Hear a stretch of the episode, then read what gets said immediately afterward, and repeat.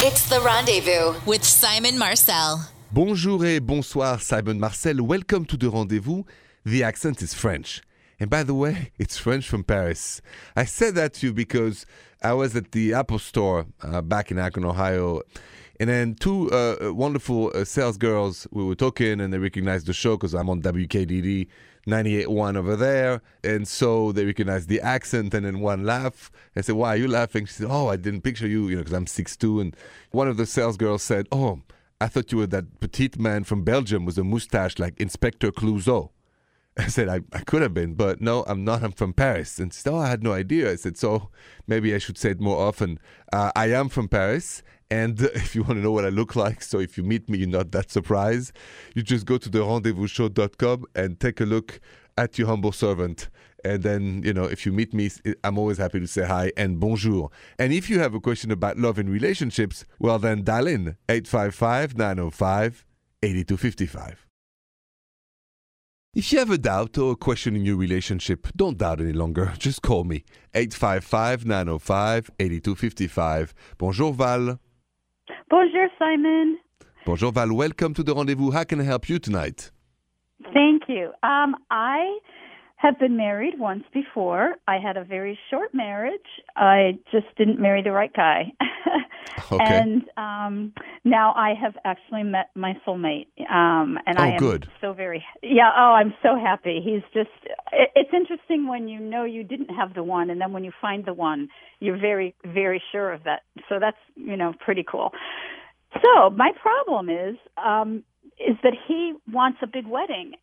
Okay. And since this is my second, like I wonder what people will think. Oh, here she goes again. You know, she already did this once, and she's going to do all the whole, you know, the dress and the the reception and everything. So I was wondering if you could help me kind of process that. Okay, Val. So, um, before I answer, what do you think is, is more important on that day? The happiness of you and your fiancé, or the discomfort or the deja vu of the rest of friends and families? Definitely our happiness, especially mm-hmm. his. Mm-hmm. Yeah. y- mm-hmm. yes. Well, that, that answers the question, right? Because this is you guys' wedding. The rest of the world does not matter. It's number one your day. Family and friends are here to support. They don't have to come up. They can't. That's a different story. But I'm on your mm. side. I'm on the side of true love, true commitment, and I love marriages and, and, and those celebrations. So I think, Val, really put any guilt you have away. Just have as much fun as you want, as he wants. Make it something for him and for you memorable but something you feel comfortable in too. You know, it's your wedding too. It's not just his, even though it's your second one, but it's a different one. And like you said, you found the one, and that makes me super happy. So please don't worry anymore about family and friends. The only thing that matters when you get married is you and your partner's celebration. The rest, they can either, you know, be there or not. It's you there, guys. Well, that makes me feel so good. Thank you, Simon. You're most welcome. I think in my heart of hearts, I kind of knew that, but it just so helps to have someone who's not a friend or a family member, someone who is objective and and can see it from the outside to sort of point that out. And uh-huh. I do thank you for that. That's awesome. You're most welcome. Thank you so much. Congratulations. Enjoy and have a good night. Thank you. So, if you're about to get married, how much time should you spend thinking about also the comfort of your friends and families and everybody coming to your wedding? Let's talk about that next. Say you're about to get married and you start to think about all the people you should invite, you know, like how much do you really care? Because this list, as you know, can be endless. People know people, know people, friends of people, friends of family, friends of friends, and so on. So, how much, when you're about to get married, should you really pay attention to everybody who's coming? And then, where is the, the red line? Where is the stop line to this you know, movement of love and friendship, but can be A, very costly, and two, also very disturbing and stressful.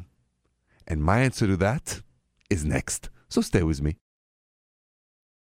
So, where would you draw the line if you're about to get married and you and your fiance want to invite everybody, right? So, because, you know, that's the thing with weddings, everybody wants to invite friends, families, and they have friends themselves, and it never ends. So, where do you draw the line without any guilt any regrets, and any form of second thoughts. Don't worry about the rest of the world, please. Worry about yourself, immediate family, close friends. After that, trust me on this one, it's your happiness that we all have to celebrate. It's not the fact that we invited or not, it's that you guys will have the best day of your life. And that's the mentality I would like you to have if you have to make the decision who we're inviting, who we're not, what to do. Think of you selfishly first. This is you day, this is you celebration. It's all about you, and we here are here for you the way you want it. That's my advice on this. You call the next 855 905 8255. If you have a question for me about your relationship, dial 855 905 8255. Bonjour, Jessie. What's going on? Bonjour, Simon. I've been in a relationship uh, with my boyfriend for about four years, and a lot of things are really good. He's a he's a good guy. I love him. Uh, we plan to get married. It's just we have communication issues, like every couple does. And one thing that I find so frustrating, I actually read a term called "whataboutism," which is like you know, like I'll say something like, "Well, I don't appreciate the way you just said that," or "Why did you get so mad?" And then he says, "Well, what about the way you do this?" Or, you know, he turns it back around, or he says, "Well, I wouldn't get mad if you didn't say it," and it's not abusive or anything. It's just, it's like, you know, take some responsibility. So I don't, I don't know how to communicate that because it never goes over well. I see. So he never admits that he's doing wrong, right? That uh, so it's always you did this. I. It's never. I. Sorry. Sorry. He can't. He doesn't know how to say I'm sorry. No, he does say he's sorry, and it's not that he never admits he's wrong. It's just that he's actually said uh, that he thinks I'm about 80% responsible for all of our arguments and fights, and that if only I wouldn't say this, that, and the other, then he wouldn't even get mad, and that makes me so mad. okay. Okay. Uh, uh, just I gotta ask you. Do you think it's true you're responsible for eighty percent of the argument and the problems? I might get annoyed by more things, so Okay. then that might lead to more arguments. But I feel very defensive when he says that I'm mostly responsible. To, you know, nobody's perfect. I mean, couples are both Sure. in there Sure. together. How about this strategy? How about next time he answers something like this? I would like you not to answer anything and go silence for a while. So don't answer an aggression by an aggression. Answer an aggression by silence and distance. Hmm. Well, Simon, that's something I rarely do. Well, it. we got to try peace in the house. So Yeah. answering an aggression by an aggression escalates everything to a war. Yeah, that's true. So I would like you, since you know you may be the more grown up of the two, to step back, and you know it's like okay, time out. I breathe, I take a walk, I do something else, and maybe the next day we address the argument. Well, the other thing is that when he has some time to cool off, he comes back and says, "I'm sorry, I shouldn't have said that," or you know. So I think that space is a good idea. So thank you. You're most well. I didn't know that, but I feel we're right on. Then that's a good indication that the strategy of no aggression after an aggression will work. Listen, Jesse, good luck to you. Thank you so much for calling. I think you're on the right path, and now you know what to do. Thank you so much. communication and timing. Let's talk about that next. Communication and timing, two pieces of the love puzzle of all our relationships that is key. So, when to say what and when not to say what. So, when to say what? So, for instance, we just talked about you have an argument, you want to be right, you think you're right, you know you're right, and you want your partner to say, you know what, you're right. But that is not the right approach. Because think about it for a sec. If you're the partner, admitting that you're wrong is always difficult. So, how about we give a little breather and we say now, instead of you know getting the point hammered or repeated over and over, we say it one time and we don't care to win the argument. We just want to be heard. That is the key. So now you've taken a little distance, a little breather, you relax. What is the next constructive step for your communication? I'll tell you that next. So, say you've had a little argument. You've made your peace, you've said things, your partner heard you. No one is, you know, so heated. Everything is calm. You've taken the distance, the time, and you want to make sure you've been understood and you want to talk about it next. So, what is the constructive way to end an argument or a difficult conversation? Is to find a compromise. The answer for any of our relationships are always in the word compromise. It's not you right, I'm wrong, I'm wrong, you're right. That's the first step. Second step is for both of us to say, okay, how can we make it work for both of us? The beautiful word compromise. Keep that in mind and you'll have very constructive conversations in the future. Uh, you calls and your questions are next 855 905 8255. You have a question for me, 855-905-8255. Bonjour Suzanne. Uh, bonjour, Simon. Bonjour, bonjour. Welcome to the rendezvous. How can I help you tonight? Thank you very much. I have a question about um, just difficult living situation. My boyfriend and I have been living together for a year. He moved in to my place, and it's really small, but it's been working out all right so far. Mm-hmm. Um, but I feel like the honeymoon phase is kind of over, and we both work from home, and we recently adopted a dog, and it's just been like tensions have been high, and I can't really afford a separate workspace, but I know he can. Um, Oh, and I just mhm. don't know, like, how do you ask someone to like not move out, but move their work out? I see. Um, what's stopping you from this conversation with him? I don't know. It feels slimy to me to be like, "Hey, we need to talk. This isn't working." Is it slimy or is it healthy to have a conversation that can be constructive if we look for solutions that are fair to both? I hear you. Yeah, I'm hearing what you're saying. Um, I don't know why I'm feeling so much resistance to it. Um, so let, let's try to figure out the why. So what do you, th- do you think because this is just the top of the iceberg and there's other things that he does that gets on your nerves? Well, there are other things, but yeah, I guess I'm I'm afraid it'll open up a whole can of worms. I mean, we have been living together really nicely, and I love our place. I just don't know how to say it without it sounding selfish and like I'm kicking him out. You know, even though I'm Well- we're living together, I'm not kicking him out. It's just work. Exactly. So you, you remember you started this phone call saying the honeymoon phase is over, Yeah. right? Right. And so there's less passion, less romance, less ooh la la, less all of that, right? Yeah. Yeah, because you guys spend too much time in that place together. You both work there. So if you guys want to save your relationship and it's in your hands, Suzanne, you have to open up that conversation in a good, constructive way. I think, Yeah. you know, we spend too much time together. I can afford to do this. Would it be okay with you that you move your work outside of home since you can? And I have to work there for now, but I think it would help us tremendously to beat and fight monotony and the routine that is, you know, kicking in in our relationship. Whew, okay. we're gonna do it. I'm gonna try. All right. So try, Suzanne. Try when you feel it, okay? So don't rush it. Yeah. It's not to be that upset. If I was your boyfriend, I would not take it Yeah. bad because I'm sure he feels the same monotony than you do. Okay? Yes, thank you. This is. I kind of I felt like I knew what you were going to say, but it was what I needed to hear. so, That's what I'm here for, Suzanne. That's what you, it's a good thing. And thank you for your call. Good luck to you and have a good night. Thank you.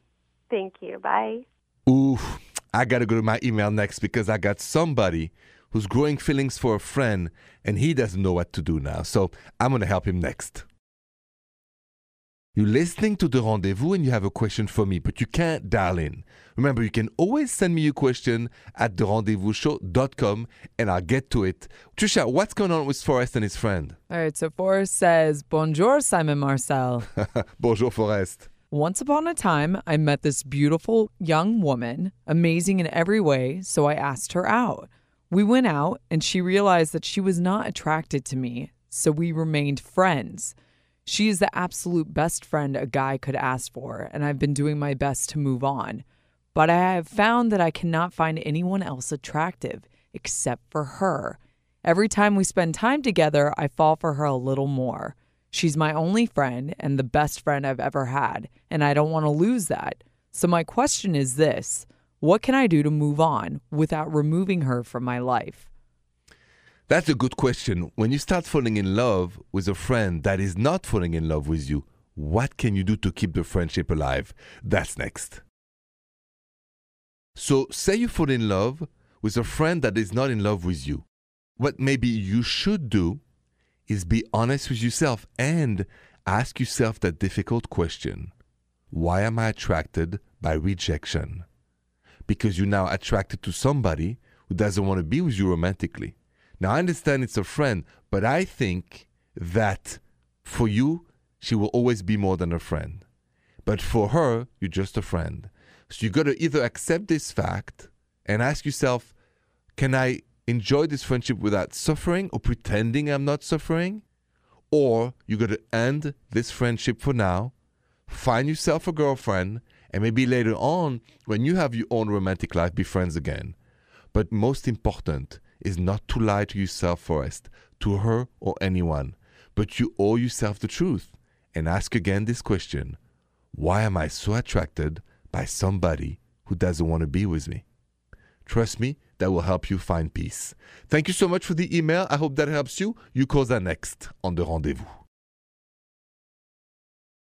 A love story is like a good book. It's meant to be shared on the rendezvous. So call me 855 905 8255. Bonjour, Ursula. Bonjour, Simon. Bonjour, bonjour. You have a romantic story you said you want to share with us tonight on the rendezvous. I do. Uh, today is my parents' 52nd wedding anniversary. Oh, wonderful. Um, and I I just love how they like originally met. Um, my dad saw my mother on the street when they were eight years old and gave her an orange. They lived in the same neighborhood and they were there, but they they didn't really know each other. But he just gave her an orange, and then um, of course they didn't start dating until they were like teenagers. Um, But once they started dating as teenagers, that was it. Uh, they got married when they were like 20. My mom was 20, my dad was 21, and they've been together ever since. So I just, I think it's just such a heartwarming little love story. Oh, that's wonderful. Now, you parents, how are they going to celebrate this anniversary? Ah, I don't know. We threw them a huge uh, party for their 50th anniversary, so I think anything anything outside of that is going to be uh, pretty tame. So they usually go to dinner, um, something you know, like a show or something like that. So they're in their 70s now, so it's going to be pretty tame. I get it. But I love the story that starts by your dad giving her an orange. I mean, that, I know. right? I mean, He I listen. known something. Even at eight years old, he had to have seen something in her to just give her a, a piece of fruit. it's nice. Listen, I don't know if that would work for me if I did that to a stranger, if I brought an apple and orange, but I might. I might take it there after this if I see somebody at the supermarket. Here's an orange. What is your name? Something like that. All right. I don't know if it works in today's climate anymore, but but in their time, it worked. It works. An orange. I won't forget this one next time I buy an orange. Thank you so much, Ursula, for sharing and congratulations to your parents. Thank you so much, Simon. Have a wonderful evening. You too. Bonsoir.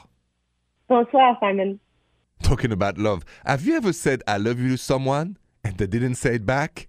Let's talk about that next. So I got a question for you. Have you ever said I love you to someone and they didn't say it back? Right? Have you ever been that situation? I wanted to know how many people did that. So I had this poll on my social media at Rendezvous Radio. And thank you for voting massively. I always appreciate that when you do. Here are the results. 79% of you said, Yes, I have said I love you to someone, and they didn't say it back. Oh. And 21% of you said, Nope, I never said I love you to someone, and they didn't say it back.